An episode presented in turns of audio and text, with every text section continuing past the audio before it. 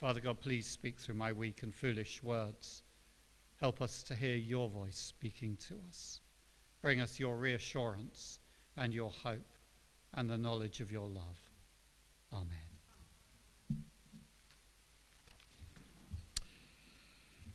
Well, looking at Matthew chapter 22, verses 34 to 40, I'm really just going to look at the first part of this passage. I think there is a reason why the two stories uh, come one after the other. I may mention that today, I may not, and that will be for another time.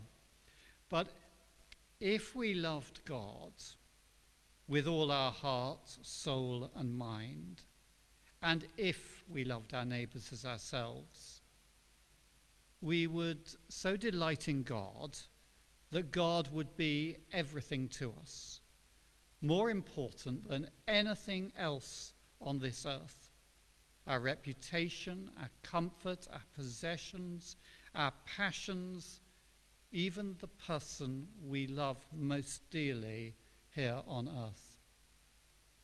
If we love God with all our heart, soul, and mind, our greatest desire would be to be in His presence. And separation from God would plunge us into the deepest despair. We could not live without God.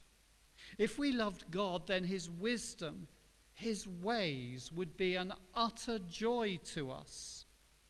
We'd delight in doing, for instance, the Ten Commandments. Uh, and if you think about the Ten Commandments, the first four of them are about focused Godwards, loving God with all our heart, soul, and mind. And the second six are other orientated loving our neighbor as ourselves. Khomyakov, uh, a Russian theologian, said that the will of God is a curse for the demons, law for the servants of God, and a joy for the children of God. If we loved God with all our heart, soul, mind, and strength, if we loved our neighbors as ourselves, then the law of God would be our joy. When we pray in the Lord's Prayer, Your will be done on earth as it is in heaven, that's actually a prayer asking that we do God's will as the angels in heaven do God's will, with incredible joy and delight. It's a prayer asking that God would fill us with his love.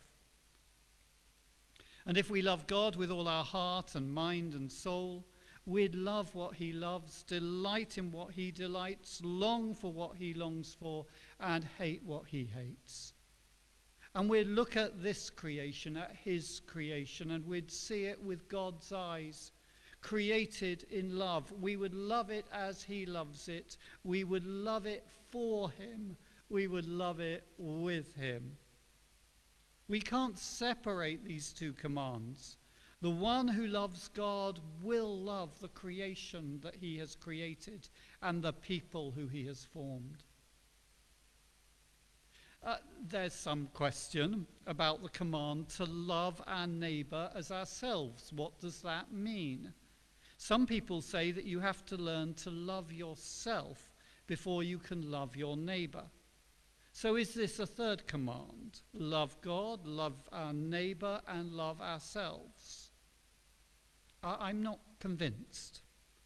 To love oneself is a little bit narcissistic.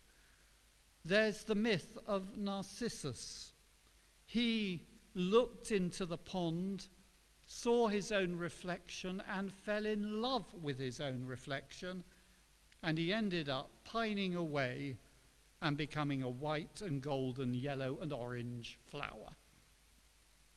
It's a little bit meaningless, self referential to love myself. Love, by definition, requires a subject and a different object. In fact, if anything, we're told by Jesus that if we wish to be his followers, we need to learn to hate even our own lives. And when Jesus says, Love your neighbor as yourself, he's quoting from the Old Testament. There, when God tells his people to love their neighbor as themselves, He's telling them to love their neighbor as if their neighbor was one of them. That becomes clearer in Leviticus 19:34. The alien who resides with you, says God, shall be to you as the citizen among you. You shall love the alien as yourself. They're to do for the alien, for the neighbor, what they would do for their compatriot, their beloved, even their child. We do for them what we would hope that others would do for us. But if we loved our neighbour as ourselves, we would look out for their interests and not just our own. We'd consider them as better than ourselves. This is straight Philippians chapter 2. We would think them as worthy of more dignity and honour. We'd be looking to lift them up rather than expecting them to lift or honour us. Uh, and we would be delighted when they had success, even when we had failure. If we loved them, we would see them as they are. There's been a great deal these days about uh, seeing people as unique individuals, not stereotyping, not prejudging, that's where we get our word prejudice from, not limiting someone because they are black or Asian or white, because they're female or male, older or younger. As human beings, we need bigger categories to make sense of things, and there can be some truth in generalizations. But love goes beyond the generalizations, and love sees each person as a unique individual. And if we love our neighbor, we will want to help them when they're in trouble. In Luke, when Jesus tells people to love their neighbor as themselves, he then goes on to give the example of the Good Samaritan, a man who goes out of his way at great cost to rescue a person from a hated other race who was beaten up on the street. And we will also go out of the way in order that they may have the best for them. Not just the best in the short term. Sometimes what we think is the best now isn't always the best for us, but the best for life and the best even more for eternity. We'll go out of our way to serve them. Uh, and so Paul describes himself as a slave of the Corinthian people for the sake of Jesus Christ. And if we truly love our neighbor as ourselves, we'll see ourselves as part of them. That their destiny and our destiny, their identity and our identity, their honor and our honor are tied up with each other. We'll long for communion with them, a spiritual communion. We will really weep with them when they weep and rejoice with them when they rejoice. And if we were truly to love, to love God with all our heart and soul and mind, and to love our neighbor as ourselves, then when people turn away from God, we really would weep. We would speak to them of this God of love who loves them and who longs for communion with them, whatever the cost. We would pray for them. We would encourage them and warn them. Uh, uh, we would challenge them. We would do whatever it takes. And we would give ourselves to be crucified for them if that would enable them to reach out and find God and become who they were meant to be. That is, if we were to love God with all our heart, soul, and mind, and to love our neighbor as ourselves. There's only been one person who has really done that. That person was Jesus Christ. He came from God, he lived as one of us, and he loved God, his Father, with all his heart, soul, and he loved his neighbor as, him, as himself, and his neighbor who he loved is you. It's us. We are that neighbor.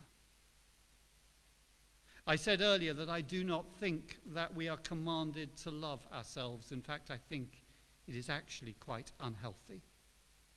But what we are told is far, far more precious. There is one who deeply loves us. Do not try to love yourself, but do know that you are profoundly beloved. You know, there was that great advert uh, from L'Oreal. It was really, really good. It sort of got in, you know, because you're worth it.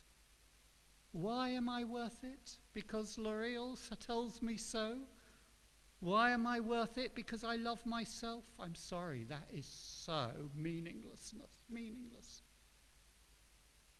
Why are you worth it? Why are you beloved? Why are you special? Because you are beloved by another. That's what gives us our true dignity and our true value. God created us in love, and even though we rebelled against him, he still loves us. And Jesus, in his love for his Father and for us, came to die for us so that we who were enemies of God might become God's friends. And Jesus says to people who want to love God but find that we cannot love God, he says, Come to me. Come to me, and I will give you my spirit, and the spirit will open your eyes so that you will begin to understand just how much my Father loves you and just how much I love you. Come to me because I have loved God, and together with me, we can love God. Maybe at first we begin to serve God out of fear. Maybe we begin to serve Him out of a sense of obedience. But as we allow the Spirit to work in us, we'll begin to discover that we have indeed begun to serve God out of love. And for those who have begun to hear, not with our external ear, but with our inner spiritual ear, about this astonishing love of God for us, and who've begun to glimpse the beauty and the holiness of God and the amazing forgiveness and grace of God. By the way, sometimes the best way to go and discover about the love of God is to go out and do some really big sin and to feel dreadful about it afterwards. And then to realize that you are forgiven. It's when we begin to glimpse that forgiveness, that grace, then a tidy seed, a spark of love for God has been ignited. It only needs to be a spark, a touching, a warming of our heart. And as we come to Jesus and as we stay with Jesus and as we grow in Jesus, so that spark is kindled and in time becomes a flame. Please be patient and gentle with yourselves, especially when we realize that our love for God and for others is so weak and feeble. It's good to be aware that our love for God is weak. Do you remember Peter, who was so sure of his love for Jesus that he said he was prepared to die for Jesus? And yet, a few hours later, he denied Jesus. Later, when the risen Jesus meets a much more subdued but wiser Peter, he asks Peter if he loves him more than the other disciples. Peter simply says, Lord, you know that I love you. The word that Peter uses, the word that Jesus uses for love, is a strong word for love, agape. The word that Peter uses is a weaker word for love. Phileo, love, like. Three times Jesus asks Peter, Do you love, agape, strong love me? And three times Peter says, Lord, you know that I, Phileo, love you. But what happens, I guess, is that after that encounter, if Jesus had asked Peter a different question Peter, do you know that I love you, even though you have betrayed me? Then Peter would be able to say, Yes, Lord, I know that you deeply, deeply love, agape, me. It's out of the conviction of the love of God for us that our love for God begins to flow. As Peter himself writes many years later to Christians throughout the Roman Empire, although you have not seen him, you love him. And even though you do not see him now, you believe in him and rejoice with an indescribable and glorious joy, for you are receiving the outcome of your faith, the salvation of your souls. Oh, and the word that Peter uses for love here is the strong word, agape. Please, I repeat, do not beat yourself up about your lack of love. Real love for God is rooted in our relationship with Him and like a good wine, it takes time to grow. And our love for God is shown in our decision to turn to Him. It's shown in the little things that we begin to do and we don't do. The time we take out to pray, the growing love for His Word, for the sacrament, for meeting together, a growing kindness. It's shown in the way that there are small and gradual changes we find that we do not use the name of Jesus as a swear word. We hate untruths more and more. We become more aware of our own sinfulness and of God's forgiveness, and we become less quick to judge others. We become less irritable. I would like that process to proceed a little bit quicker with me. And maybe we become more patient with others and ourselves. Love for God is not so much about where you are now, it's about the direction in which you are facing and going. So be led by the truth that God loves us.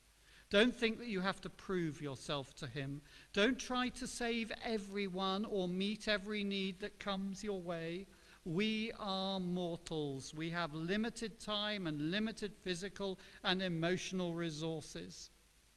Remember, as one of my colleagues was told, a very enthusiastic young minister who was sort of burning himself out, and he was told by somebody, Remember, there is only one Messiah, one Savior and you are not him. And there are times when we have to say no to need and simply trust God to do the saving. But at the same time, we do what we can. And if you feel that you are not doing an action out of love, for instance, forgiving someone or giving or helping someone in need, then again, don't get worried about it. It's okay to do it as an act of obedience at first. As they say, fake it to make it. And as we act from obedience, over time we will realize that we are beginning to act out of love.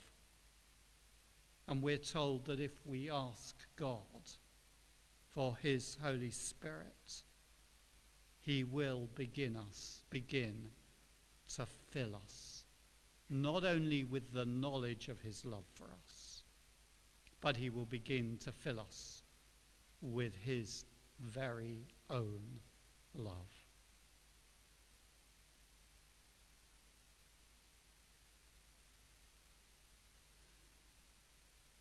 Father God, would you give us your Holy Spirit? And would you fill us with that awareness of your love for us? And would you fill us with your Spirit so that we might begin to love you with our heart, our soul, and mind, and that we might begin to live, love our neighbor as ourselves? Amen.